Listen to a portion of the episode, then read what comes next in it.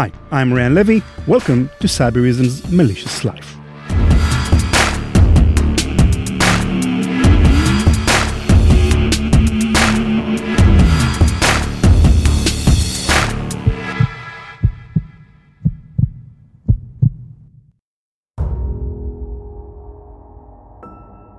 In the last episode of our show, we heard the story of Methbot, an army of hundreds of thousands of bots programmatically viewing thousands of advertisements on thousands of made-up websites in order to siphon away millions of dollars worth of ad revenue. The scheme was picked up by a security firm and then the F B I, earning a hefty jail sentence for one Russian national, Alexander Zhukov, and some of his colleagues. But even the giant Methbot scam was just a drop in the ocean, that is, ad fraud. Putting Zhukov in jail made hardly any difference at all, because of how many other people just like him are still out there today. What makes ad fraud so successful and so prevalent, and why can't we stop it? The answer isn't technical at all. It's not hard to understand. But it's a harsh reality that many people are simply not willing to face.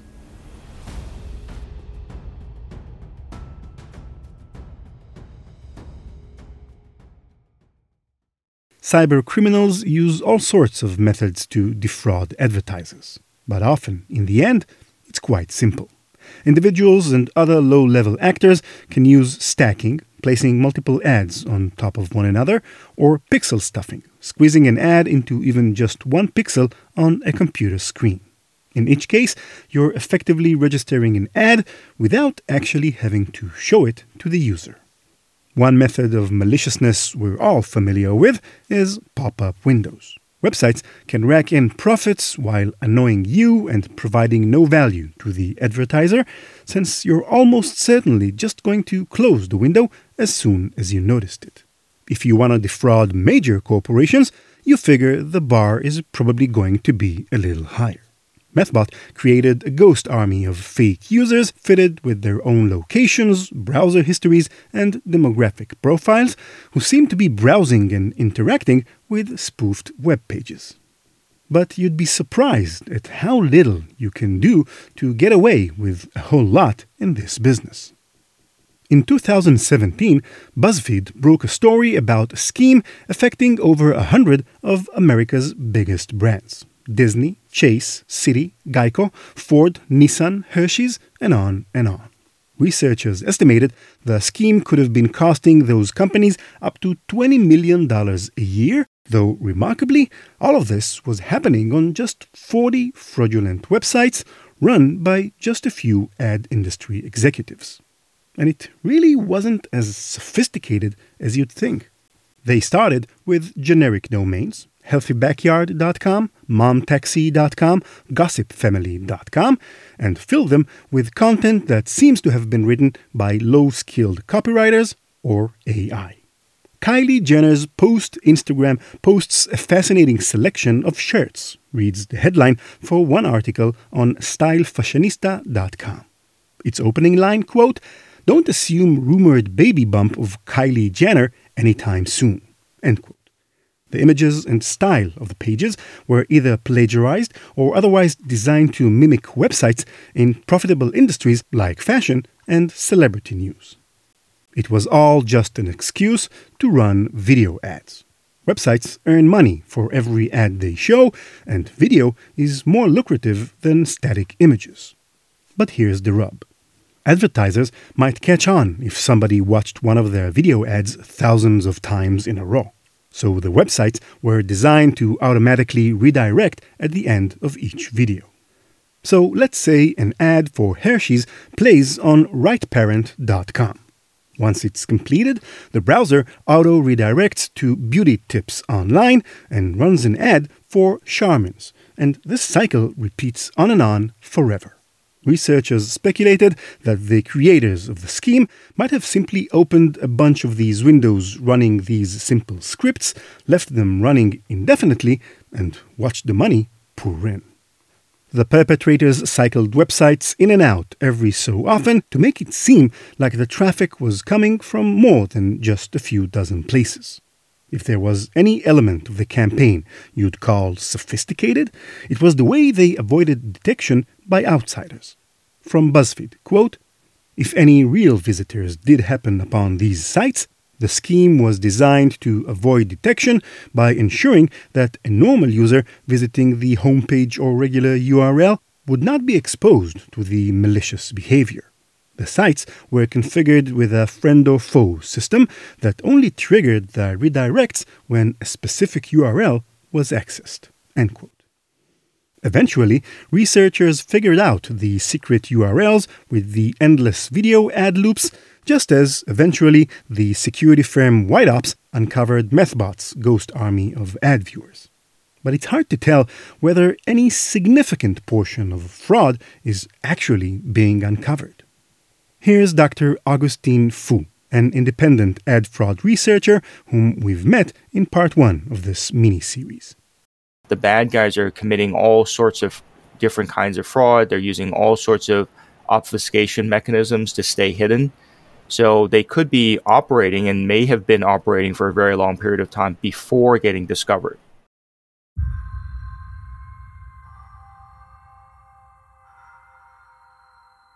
And even if they are discovered, does it really matter?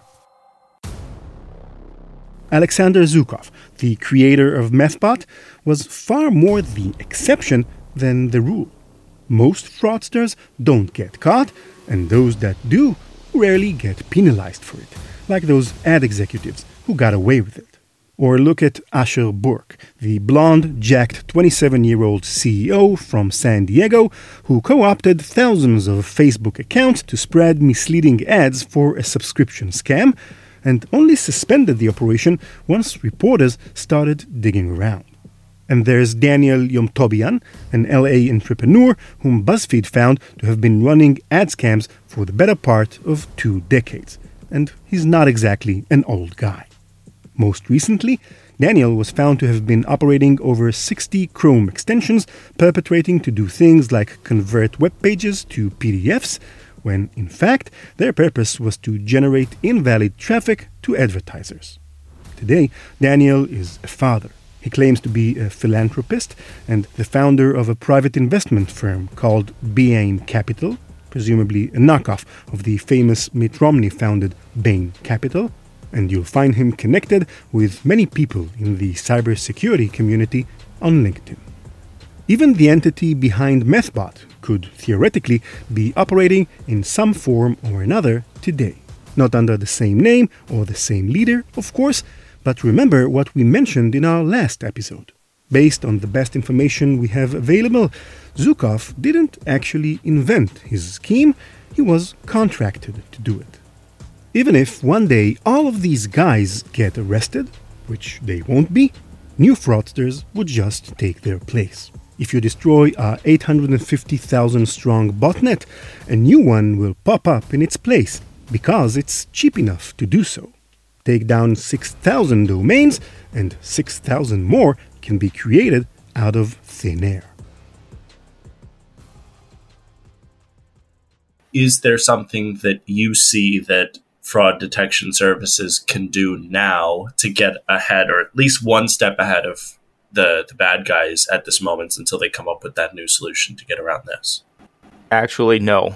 The reason no. for that is the, the good guys, the detection companies, are struggling to even figure out what the bad guys are doing. How do you even begin to solve this huge, intractable online ad fraud problem?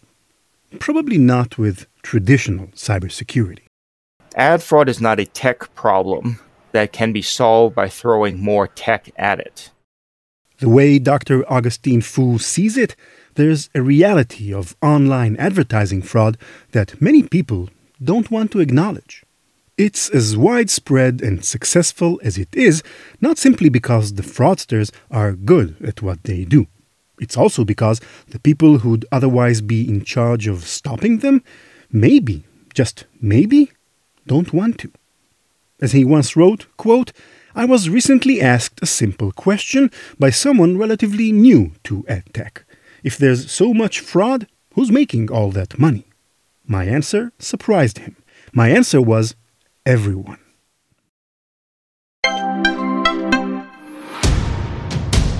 They're coming for it. Your personal data, your intellectual property, your business. Cyber attackers are working to take what belongs to you and holding you to ransom. Defenders don't fear ransomware.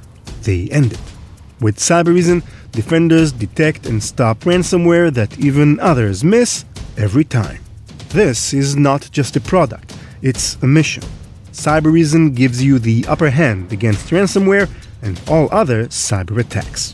At Cybereason, we don't fear ransomware. We end it. Learn more at cybereason.com slash ransom.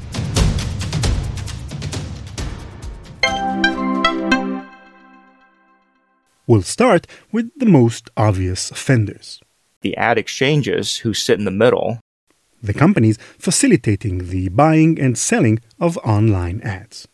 They're all like toll takers, right? So every uh, impression that passes through their system, they get a small uh, toll. So in their case, even if they're not the ones making the bot traffic, they're certainly sitting back and benefiting from it, right? The larger the flow through their system, the more money they make. This is how it went with Methbot. Zhukov pocketed his share, and exchanges got their tolls, and nobody was the wiser. And because this has been happening for ten years, they're not going to voluntarily cut out the fraud. Picturing Zhukov working in the shadows with the ad exchanges might give you the impression that these exchanges are also foreign cybercriminal operations. But these are definitely American companies Uh, based around the U S. It's worth emphasizing this point. A surprising share of the companies inventing invalid ad traffic operate in well-regulated markets like the United States. Take Funware, a seventy million dollars corporation with offices in Texas, California, and Florida. In two thousand seventeen, Funware sued Uber for over three million dollars worth of unpaid invoices. It certainly looked bad for the car service company. But the story quickly changed. Funware, it turned out, was billing Uber for clicks they hadn't actually delivered. Much of the traffic they actually did earn came from forced redirects, sending internet users to the Uber app install page without the user having requested it. To cap it off, they were placing Uber ads on porn websites and falsifying reports to make it seem like those impressions were coming from more legit sites. One Funware employee summed up the mood around Uber in an email to his colleagues on Halloween two thousand sixteen. Quote, "Guys, it's time to spin up some more bullshit to Uber to keep the lights on," they wrote.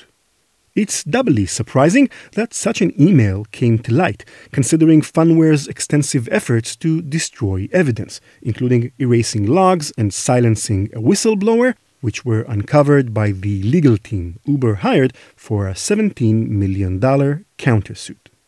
There's another example that just re- recently came to fruition. Uh, a Chicago-based company called Outcome Health.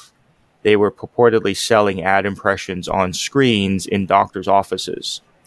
But over the years, uh, the uh, O I G basically caught them for lying, right? They were basically falsifying the documents.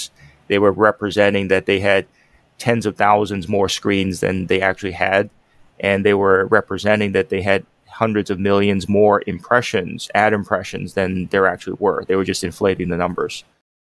It's clear then that the companies responsible for selling ads, often large American companies, don't always practice honesty and legality. Then there are the publishers, the platforms where ads are served. Okay, so if you're a publisher and uh, you know your stockholders or maybe your C E O says, we have to drive you know a ten percent increase in revenue next quarter. Human audiences don't grow by ten percent by next quarter, and they certainly don't visit your site Uh, you know, and view ten percent more page views per visit, right, on command. Okay, so human audiences don't work that way. So when a publisher is put under undue pressure to make more ad revenue, it's very easy to just kind of close your eyes and ignore the problem and just go over to the dark side, if you will, uh, and just start buying bot traffic. because, oh, by the way, uh, they're not, nobody's detecting it as bot traffic. So if they're not complaining, why shouldn't I do that? Right. So some of the publishers decide to buy bot traffic so that they can hit their number. Even some well-known publishers have taken part in the act. For instance, maybe you've heard of the International Business Times, a worldwide publisher which, according to its website, receives over twenty million readers every month. According to their research firm Social Puncher, in two thousand sixteen, as I B T's organic traffic was declining, they started purchasing cheap pop-up traffic. You know the type. You visit a site for, say, pirating movies, click download, and suddenly a spammy new browser window pops up in the background. They use these kinds of pop-ups to generate better viewer numbers, routing them through other domains along the way to disguise their origin and make them seem like higher quality traffic. But that wasn't all. Whenever you get one of those spam pop-up windows, you always close it right away, right? Everybody does. But I B T needed people to actually see their ads, so they ran malicious code on their sites in order to fudge viewability metrics. As BuzzFeed explained, quote, "In order for an ad impression to be considered valid, it must be at least partially viewable to a user. This code manipulated data to ensure that otherwise unviewable ads showed up in measurement systems as valid impressions, which resulted in payment being made for the ad." End quote.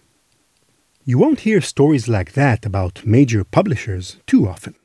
One kind of organization that more often publicly benefits from fraudulent traffic on the web is large media companies. So the agencies also benefit from the very large volumes of ads that are made available through programmatic channels, even if they're not the ones committing the fraud or making the bots. Uh, it's given them a lot more quantity or a lot more inventory to sell to their own clients. You may remember how before his purchase last year, Elon Musk commissioned a study that found that eleven percent of all Twitter accounts are bots. Twitter claimed to delete millions of fake accounts every day, and maybe they just couldn't keep up. But were they really incentivized to stamp out the problem? In his opening statement to the Senate Judiciary Committee in September, Peter Zatko, Mudge, formerly of Loft, spoke of how backwards the company's priorities were simply by virtue of the business they were in. Quote, "Twitter leadership ignored its engineers because key leadership lacked the competency to understand the scope of the problem, but more importantly, their executive incentives led them to prioritize profits over security." Upton Sinclair famously said, "It is difficult to get a man to understand something when his salary depends on his not understanding it." This mentality is exactly what I saw at the executive level at Twitter." End quote. Mudge also added that, quote, "They don't know what data they have, where it lives, or where it came from." End quote. Perhaps, to some degree, that wasn't an accident. And now we arrive at the advertisers themselves. You'd think they'd be on the front lines of solving ad fraud, but even they have some motives not to. For one thing, admitting you've spent thousands or millions of dollars on scams isn't something you might want to admit to investors or the wider public, making it harder for stories like this to come to light and for awareness to spread. And then there's a bigger problem. Because they were highly addicted to buying super large quantities of impressions from programmatic exchanges and paying super low prices, right? Absurdly low prices uh, on the exchanges. You see, there's actually an extremely simple solution that would solve the entire problem of ad fraud in an instant. Just ask Boris, an individual who was interviewed by Bloomberg in two thousand fifteen. Not long after the twenty-eight-year-old Ukrainian moved to Brooklyn on a temporary visa, he built out an ersatz media empire. Websites, he claimed, were raking in ten million views every day, thanks in large part to fifty thousand dollars spent every year on cheap traffic. When a reporter met him at a cafe in Flatbush, Boris brought along his wife and infant son. The reporter noted how, when presented with evidence of his fraudulent activities, quote, Boris didn't dispute the findings or appear at all concerned, end quote. If I can buy some traffic and it gets accepted, why not? Boris replied. If advertisers truly cared enough about fraud, quote, they should go buy somewhere else. They want to pay only a little and get a lot of traffic and results. If they want all human traffic, they should go direct to the publisher and pay more. So if the advertiser, the buyer of the ads, buys from a legitimate publisher like a New York Times directly and basically avoids all of programmatic, uh, the exchanges and, and everything else, that is going to avoid ninety-nine percent of the fraud, because New York Times or any legitimate publisher is not trying to rip them off, right? If you buy ads through the programmatic exchanges and you have one hundred million sites trying to sell you inventory, they are trying to rip you off. It sounds great, but obviously it's much more expensive. Right, because when you're buying from a mainstream publisher, it's going to be like thirty dollars, fifty dollars C P Ms, not three dollars to five dollars C P Ms. Outsourcing ad placement to a company that will do it in bulk for cheap and come back to you bearing good-looking K P Is? You can see why that'd be more alluring than visiting publishers one by one and paying their higher prices. So here we are, with ad exchanges directly profiting off fraud, publishers using it to cover their behinds, media companies benefiting from inflated figures they can show investors, and advertisers either too embarrassed, unaware, or cheap to do something about it. It's tough to imagine how you'd unravel this massive web of deceit where somehow everybody is both profiting and also suffering. In recent years, though, there have been little slivers of hope that something might change. So there's a few data points that we can see over the years where advertisers have actually turned off their digital ad spend and saw no change. One high-profile case was Procter and Gamble. In twenty eighteen, uh, P and G turned off two hundred million dollars of digital spending and saw no change in business outcomes. It's not clear from reports, or possibly even to Procter and Gamble itself, how much of their ad spend went to bots versus any other explanation, but the fact that two hundred million dollars equated to zero difference in their sales certainly does tell you something. Uh, around that same time, Chase uh, turned off ninety-nine percent of their programmatic reach. So what that means is they've previously had their ads showing up on four hundred thousand websites, and then they changed to an inclusion list approach of just five thousand websites showing their ads. So that's a ninety-nine percent decrease in reach. And they saw no change in business outcomes. Another company that tried this was Uber. Not because of Funware, but an entirely different set of fraud. The impetus came from their head of performance marketing, Kevin Frisch. Kevin Frisch looked at the data and said, okay, why don't we pause the ad spending for a week? They were basically paying for app installs, right? So for every Uber app that was installed, they would pay a mobile network a bounty. Uh, I forget the exact amount, but they would pay on a cost per install basis. When they turned off the ad spending for a week, the installs continued. Then Kevin said, let's leave it off for one more week. Then they left it off far longer than that, but installs didn't slow down in kind. Now they're cleaning up the mess. Uber is still in the process of a, a lawsuit where they're suing one hundred mobile exchanges, right? Not five mobile exchanges, not ten. They're suing one hundred mobile exchanges mm. for ripping them off. But unfortunately, by the time that gets prosecuted to completion, vast majority of those mobile exchanges won't exist anymore, meaning these are businesses that made off with the money, and they don't exist, so there's no entity to, to go after to get your money back.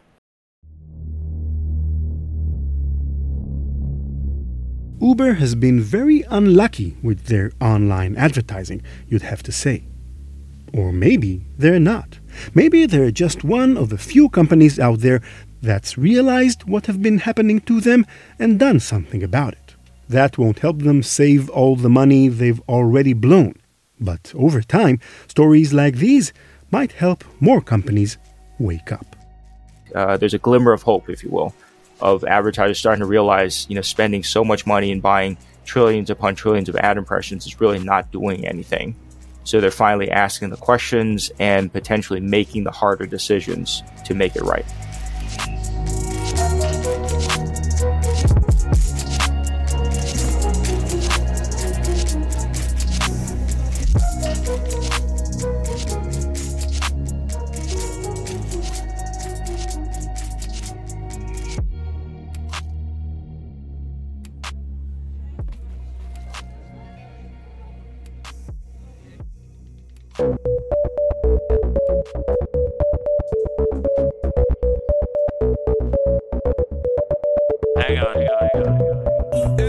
That's it for this episode. Thank you for listening. As usual, a quick shout out to the nice people who said nice things about us online. To Selassie Klotze, a food safety consultant and entrepreneur from Tema, Ghana. Our first listener from Ghana, I think. Well done, Selassie. He tweeted that stumbling upon Malicious Life is one of the best things that happened to him this year. Thank you very much. To Michael Pierre, who recommended our podcast as one of the top fourteen cybersecurity podcasts to supercharge your one hundred Days of Cybersecurity Challenge. Thanks, Michael. I wasn't aware of the one hundred Days Challenge. Sounds very interesting. Another shout-out goes to Maria Gabriela Espinoza. What a wonderful name, Maria, a Latin cyber girl in the U K, who tweeted how much she loved part one of this series about ad fraud.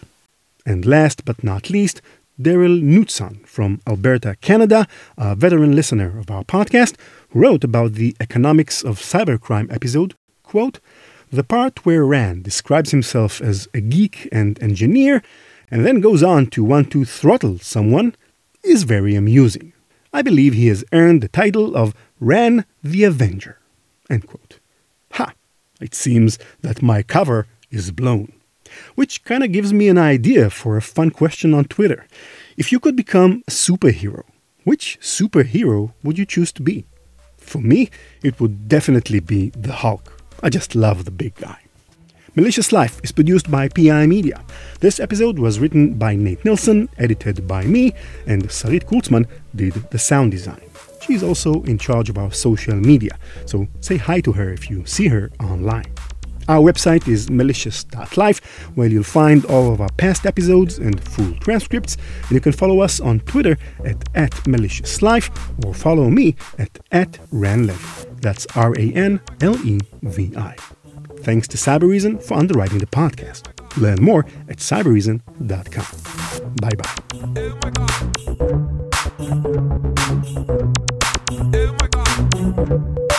C K Music.